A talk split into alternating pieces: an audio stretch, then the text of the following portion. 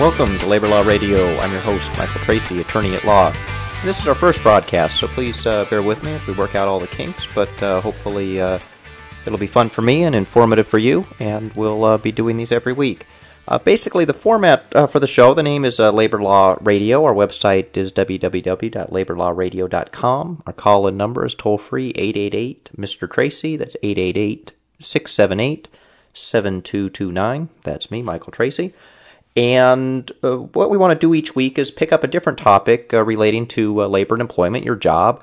Uh, covers California law if uh, it's only broadcast in California, but if you're uh, accessing it via the web, via the podcast, or something like that, and you're not in the state of California, the vast majority of this stuff won't apply to you, so you should consult a, a local attorney before relying on any of this. In any case, this is not legal advice. You should consult an attorney anyway before pursuing uh, any legal action or uh, to make sure you know what your rights are. Don't rely exclusively on this broadcast. Uh, with that said, what we want to do each week is pick up a different uh, topic from labor law and sort of go over it in depth, uh, cover what uh, what your rights are as an employee or what your obligations are as an employer.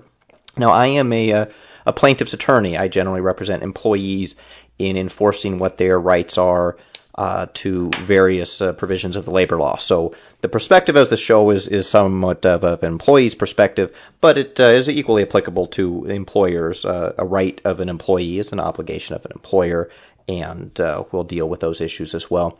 So, as a broad overview, uh, labor and employment covers a, a, wide variety of issues, and each week we're going to pick up a different one of these. Um, so the big ones that we'll cover in the you know upcoming shows are wrongful termination. That is, what exactly is wrongful? Uh, just because you're fired, it doesn't mean that uh, you have a case. Uh, just because the employer didn't have a good reason doesn't always mean that uh, you have a case.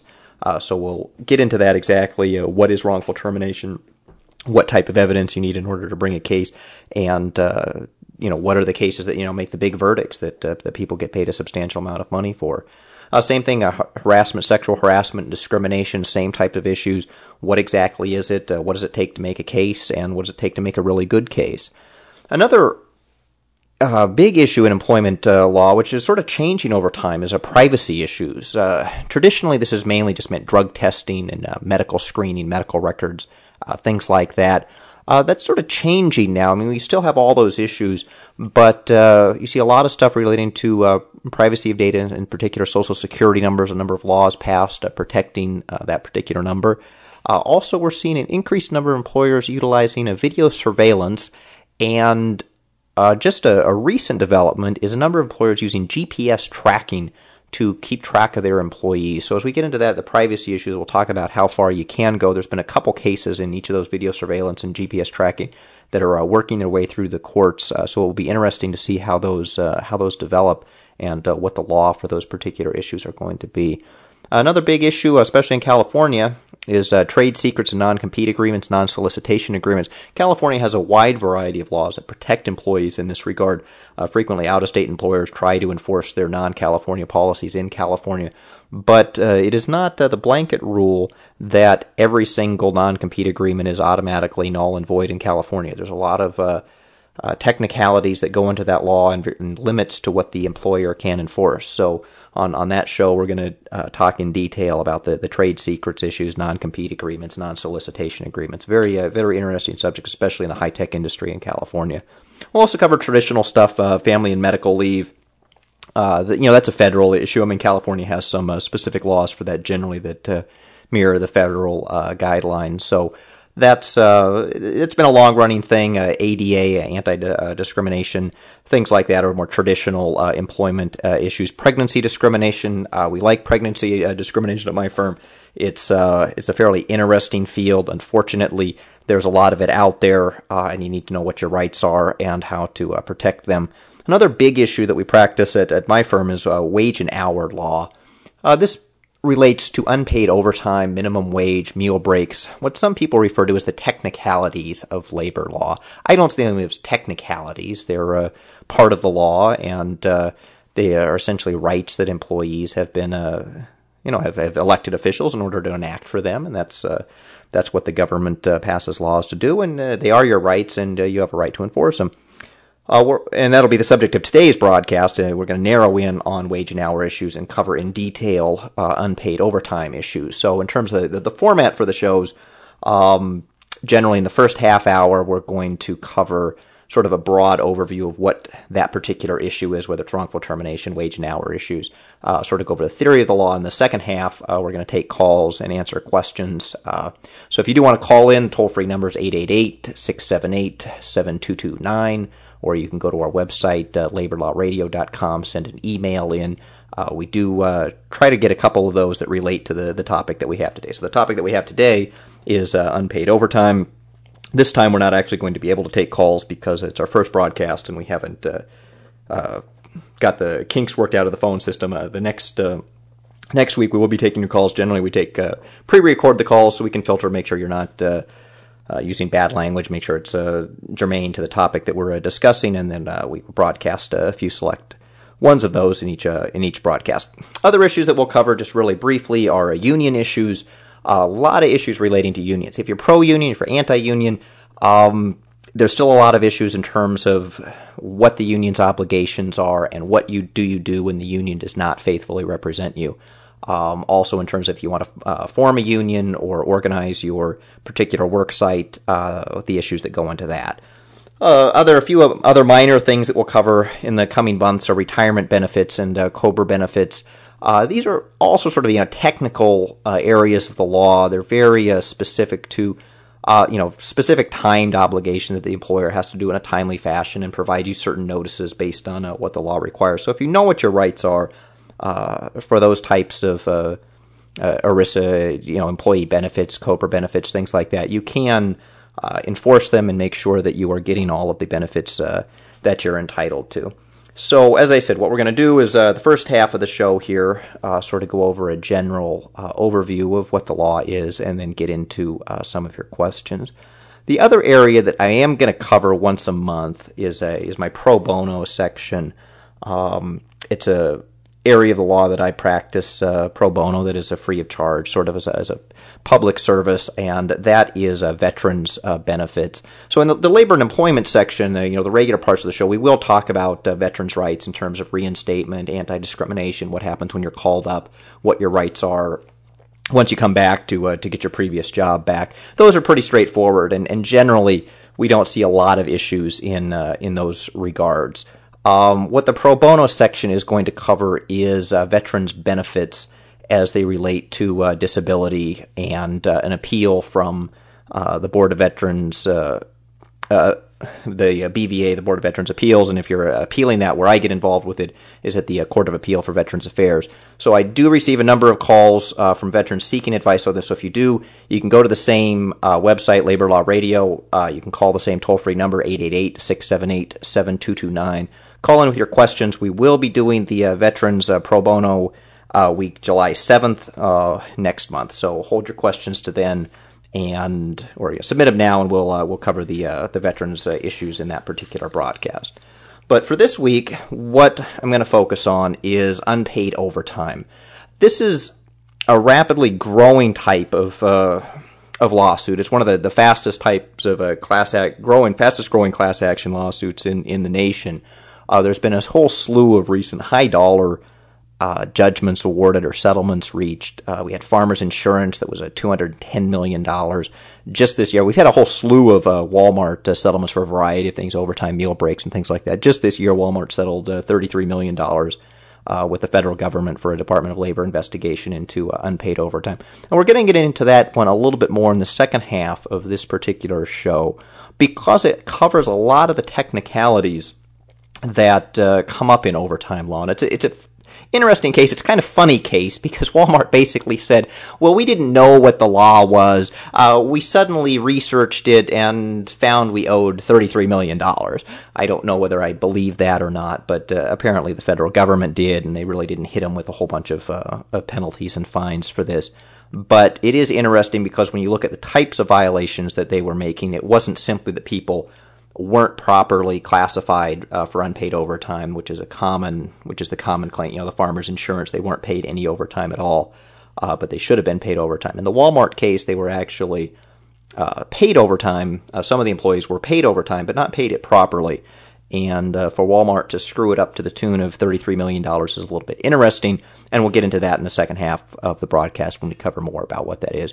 Uh, another big one was Electronic Arts, a video game publishing company, $15 million plus in unpaid overtime to computer graphics artists and uh, video game programmers. Uh, that one was uh, interesting because they were, you know, the people are so highly compensated and uh, it went back for such a, a good period of time Merrill Lynch, uh, thirty-seven million dollars in a uh, uh, in an overtime case for unpaid uh, overtime for stockbrokers.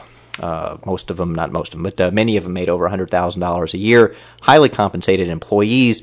Um, you know, their defense was these guys made so much money, we never thought they might be entitled to overtime.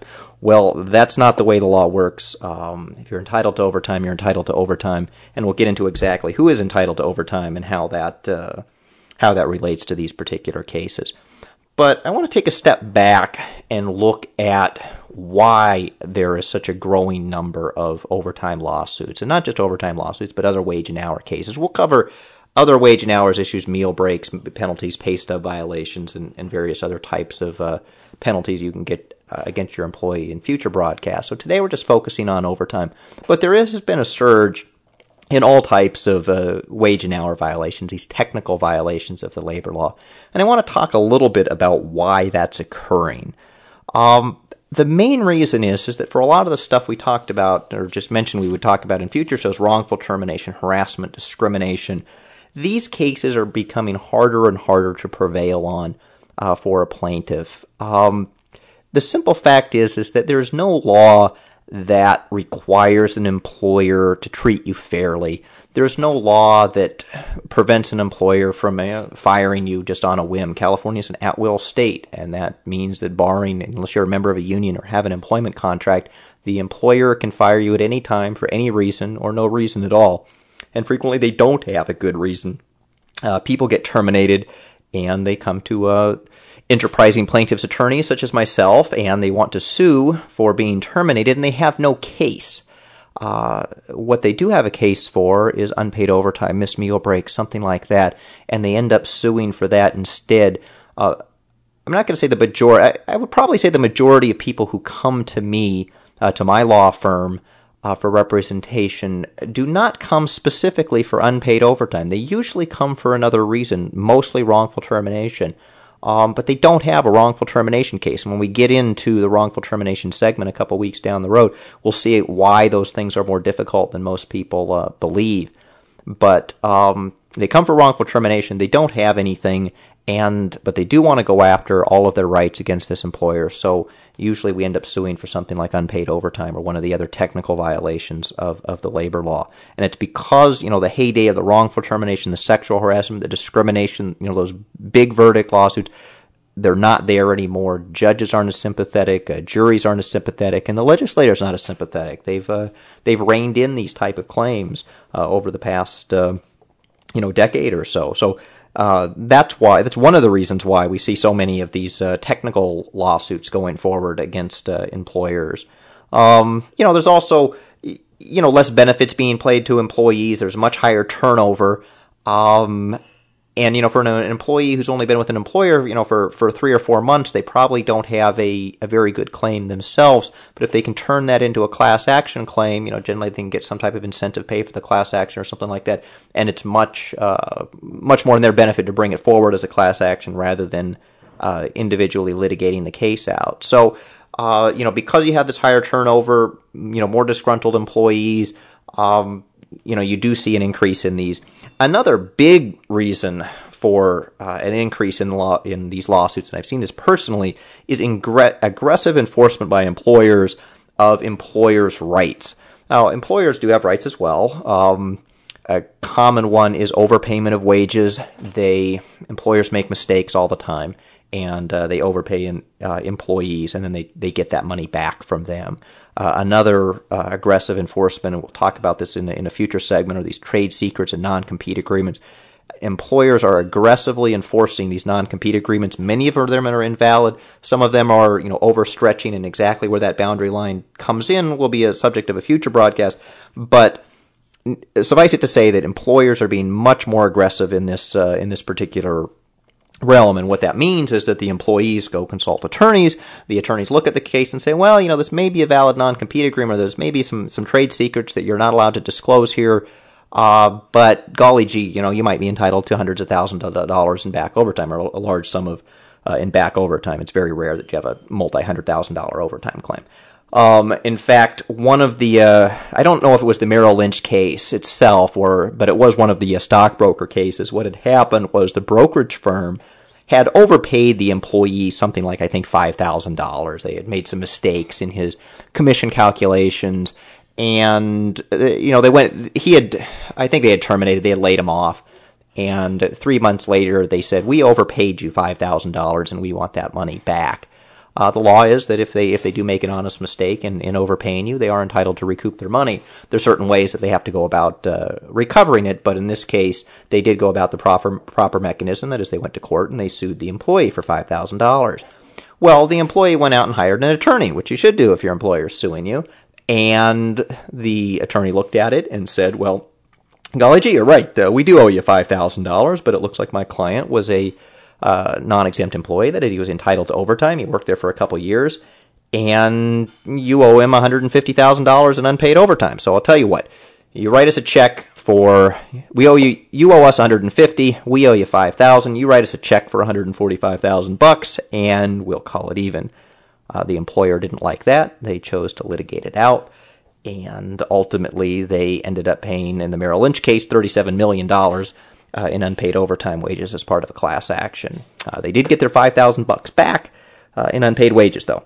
So, employers, please continue to sue your employees for unpaid wages because I get a good number of cases of these each year where you're suing for back wages and they come to me and there's always some type of labor violation and uh, not all. We can usually find some type of, of labor violation and recoup more money than the the employee legitimately owes you. So you do have an absolute right to go uh, recover your money, and please continue to exercise it because it um, keeps uh, attorneys like me in business.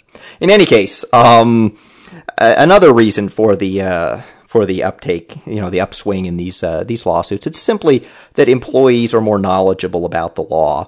Uh, a lot of this is uh, the internet. Uh, people go, can go out and read uh, exactly what their their rights are. Um, there's been a series of uh, highly uh, publicized cases in which you know you know these multi-million dollar settlements that are reached. So employees are generally more literate in terms of what their what their rights are. Surprisingly, employers don't seem to be more literate in it in terms of the Walmart case. You know, like I say, they they basically said, well, they didn't know what the uh, what the law was, and uh, so somehow they missed paying people thirty three million dollars. But uh, in any case, I mean that's sort of what uh, what the reasons are for uh, for this upswing in. Uh, in overtime cases, so what I want to go into now is what makes what makes a good overtime case, or in particular, what makes any overtime cases. Um, you know who is entitled to overtime and who is not entitled to overtime. I mean, you don't need to win two hundred and ten million dollars to have a great overtime case. And we'll talk about why smaller cases can be uh, effectively prosecuted and what you need to do in order to enforce your rights. And, you know, ultimately why the vast majority of cases don't go to trial. The vast majority of cases never go to litigation. Um, you know, employers are usually pretty good about paying it once you, uh, once you do try to enforce your rights. So, what I want to do now is sort of switch and go over the theories of uh, overtime law. Then we'll come back at uh, uh, after the mid break and sort of do a I do a recap of some news, uh, current events, and stuff like that, that that, are relative to the labor employment, in particular, uh, unpaid overtime cases, or just interesting news events in terms of. Uh, of labor law that we do, and then we'll we'll get into some of the questions that have been sent in regarding this subject. So the first thing is in evaluating an overtime claim, you have to start with the assumption that every single person who works in California is entitled to overtime unless they meet one of the narrowly defined exemptions. The biggest myth about overtime is that if you are paid on a salary, you are not entitled to overtime, but that is simply not the law. I don't know. I can't say it enough my the vast majority of my practice is based around my overtime practice is based around salaried people who are entitled to overtime. If all you had to do was pay the person a salary and you didn't get overtime, I'd be out of business. Um, That's not the law, but it's not. It's also not the case that every hourly employee is entitled to overtime. Believe it or not, uh, an extreme example: you can have a computer programmer making hundred thousand dollars a year on a salary basis, uh, educated at uh, MIT, doing some you know, high speed computer programming, working 80 hours a week, uh, he would be entitled to overtime. Um, that's uh, that's simply what the law is. On the flip side, you could have a interstate truck driver making minimum wage, uh, currently 750 an hour, and paid hourly, not on a salary, just flat hourly, paid by the hour. He would not be entitled to uh, uh, to minimum wage. So hundred thousand dollar computer programmer, MIT graduate, uh, not entitled to uh, is entitled to overtime paid on a salary. Minimum wage truck interstate big rig truck driver, uh, seven fifty an hour paid hourly is not entitled to overtime. So we'll get into exactly why that is. Now, truck driver exemptions are the rules for truck drivers are very very complex. I'll probably have an entire broadcast for this. It might not be, you know, all the truck driver jobs are going to Mexico anyway, so we may not have any truck drivers left in California. Um, but uh, uh, if we do, hopefully, um, then I'll, I'll, have a show for uh, uh, for the truck drivers and what the rules are, why it's so complicated. It's sort of a historical reason. Some of it's uh, some of it's interesting. But uh, needless to say, I mean, a lot of truck drivers get the short end of the stick when it comes to unpaid overtime. We'll talk about why that is, um, and uh, you know what your rights are and how you how you can enforce them. Uh, but that'll be in a future broadcast. But uh, for this one, I want to talk about you know pretty much everybody else that uh, that is out there and what types of uh, exemptions that they can fit under. Um, you know, there's really three big exemptions that apply to the vast majority of jobs in California. They're the executive exemption, the administrative exemption, and the professional exemption. The professional exemption has this little sub thing underneath it called the computer professional exemption that we'll uh, we'll talk about briefly. Um, but it's it's it's fairly easy to understand. Um, so even if you're not a computer programmer, it won't take us too long. Uh, the biggest one that the, the, most common so after the myth of you're paid a salary and you're not entitled to overtime that's the number one misconception about overtime. The next the number two misconception about overtime is the executive exemption. Some people think of it as the uh, the managerial exemption. And you know there's this belief that if you supervise two people you're not entitled to overtime or if you're a manager you're not entitled to overtime. That's not the law. Uh, in fact in a recent Supreme Court case of Murphy versus Kenneth Cole. We're going to talk about that in our meal break case because it was primarily about meal breaks, but he also had an, an, an overtime case. He was the manager. Uh, John Paul Murphy, the plaintiff in that case, was the manager for a Kenneth Cole store. He was in charge of the whole store. He opened it, he closed it, he supervised people, he, he did all sorts of stuff in the store. Uh, still entitled to overtime. He was paid on a salary basis. Um, still entitled to overtime. Um, so it's much more. The executive exemption applies to bona fide executives, not just managers. Now, uh, not everybody that fits it is, you know, what I would call a bona fide executive. There are certain legal requirements that uh, that he has to meet, but the most important uh, of those is that. Well, maybe not the most important, but you know, in in order, you have to meet these uh, these qualifications. You have to be in charge of some type of fixed department or customarily recognized subdivision. That is some organizational unit inside the uh, inside the organization. The most common people that don't meet that are project managers. Project managers who pull people from different um, resource groups, pull them together for some project, finish the project up, and then the people go back to the pool of employees. Where it's nothing really fixed or permanent about it. It's just well, we're working on, you know, a project out at uh, at site A today, and uh, I'm going to be the project manager and I pick my five employees who are best suited and we go there and we work on it. And, you know, so even if you can meet the other requirements there, you're not in charge of a fixed unit. Um, if you're in charge of, you know, every night you're in charge of the night shift, if you're in charge of the customer service department, if you're in charge of the entire store, um, and you meet all the other requirements, John Paul Murphy did not, but he was in charge of the entire store. Um, if you're in charge of the entire store, you can meet that uh, that piece of the exemption. The next one is that you have to uh, customarily and re- uh, regularly direct the work of at least two employees. Um, this one is commonly taken to be the whole exemption, where the employer says, "Well, you supervise two people, so you're you're automatically exempt." Uh, we'll see in, in just a second why that simply is rarely the case. Two people just isn't enough. You have to have authority to hire or fire or participate uh, materially in the process. And you know, the technical thing is that uh, that your opinion be given particular weight. You don't have to have the ultimate authority. You can require somebody else's approval. You can have to run it by the boss.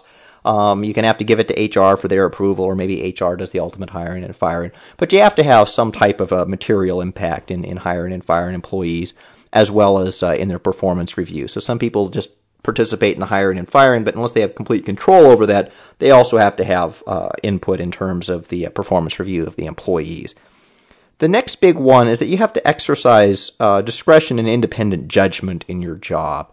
Uh, we'll talk a lot more about this in the administrative exemption because it doesn't frequently come up in the executive exemption. I mean, if you're meeting all of the other uh, requirements of the, of the, executive exemption, you generally have uh, discretion and independent judgment. So we'll talk a, a little bit about, more about that in the administrative exemption, which is coming up next. The final one and the big one for California is that you have to spend 50% or more of your time on exempt duties, that is, you know, managerial duties, supervisorial duties, supervising employees, making their schedule, interviewing people, uh, dealing with uh, complaints from employees, writing employees up, disciplining employees, all the things that go into actually being a manager. Um, so if you're only supervising two people, which is the the minimum that the uh, that the law requires, it's just it's highly unlikely that you're spending 50% of your time or more uh, you know, interviewing or hiring five for just two people that uh, that work for you. So while the, the absolute minimum is two people, uh, generally, uh, you know, realistically speaking, you know, it's going to be five or six or more people that you're going to really have to be supervising before you could possibly be spending. Uh, 50% of your time or more on, on, on, supervising them. So we do see a lot of uh, a lot of mistakes made in classifying employees as exempt under the uh, the executive exemption. You also, to be exempt as uh, as an executive, you do have to be paid on a salary basis. There's a number of mistakes that can be made when paying people on a salary basis. I don't want to get into too many of them, but basically, you have to be paid for any time the company shuts down on their own accord. Now they can they can dock pay when you take personal days off, uh, for a full day. If you only take half a day off, they have to pay you for the full day. They are allowed to deduct it from your paid time off. But if they're paying you essentially as an hourly employee, you can't uh, qualify as an executive. But before we can get into that, we need to take a station break here for a couple minutes. So we'll pick it back up on the other side of the break. We'll go over the administrative and the professional, the computer professional, and some of the other nuances of uh, you know the big three exemptions and then get into some of your questions. We're also going to cover uh, news and current issues in, in labor law, very interesting uh, segment on uh, uh various court cases that have been recently decided and court opinions. Um, so we'll see you back on the other uh, the other side of the break.